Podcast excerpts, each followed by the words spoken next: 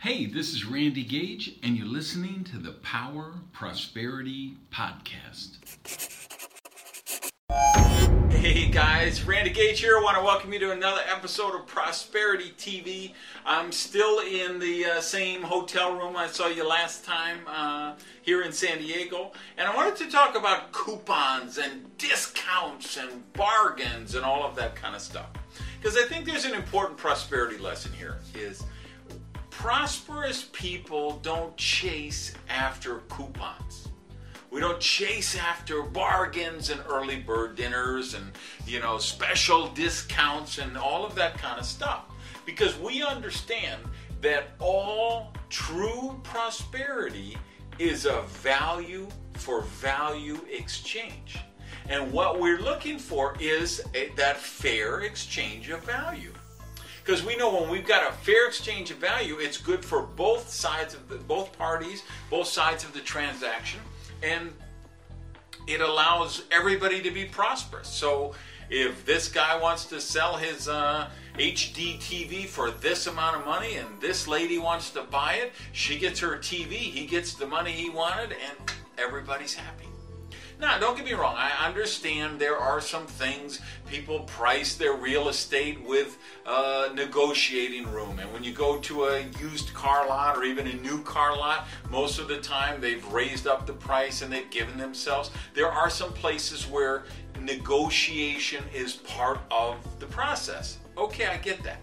But what I don't want you to fall into is this trap of spend. I know people who spend hours and hours cutting coupons out of the newspaper and searching for discounts. And I always think if you spent the energy and the time, the mental bandwidth that it took you to chase after all of those discounts or coupons, and instead look for how can I add value? How can I solve a problem? That's what creates prosperity because that's the only way true prosperity is created, right? We solve problems, we add value. So if we look for ways of doing that and put our energy into that instead of chasing after coupons and discounts and bargains, then the coupons become irrelevant. The only other thought on this is, you know, somebody very dear to me. I was at their house and I said, uh, you know, we were watching a movie or something. I said, hey, uh, what about if we order pizza? And when, you know, I watched the movie. And that person said, Great, let me see what coupons I got. And that was their mindset. They literally were going to check to see which pizza place had a dollar or two dollar off coupon, and that's where she was going to make that decision.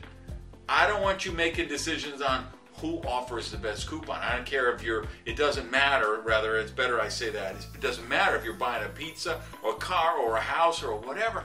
I don't want you basing it on who has the better coupon. I want you basing it on what would bring more value, more joy, more prosperity into your life. Hey, thanks for listening to the Power Prosperity Podcast.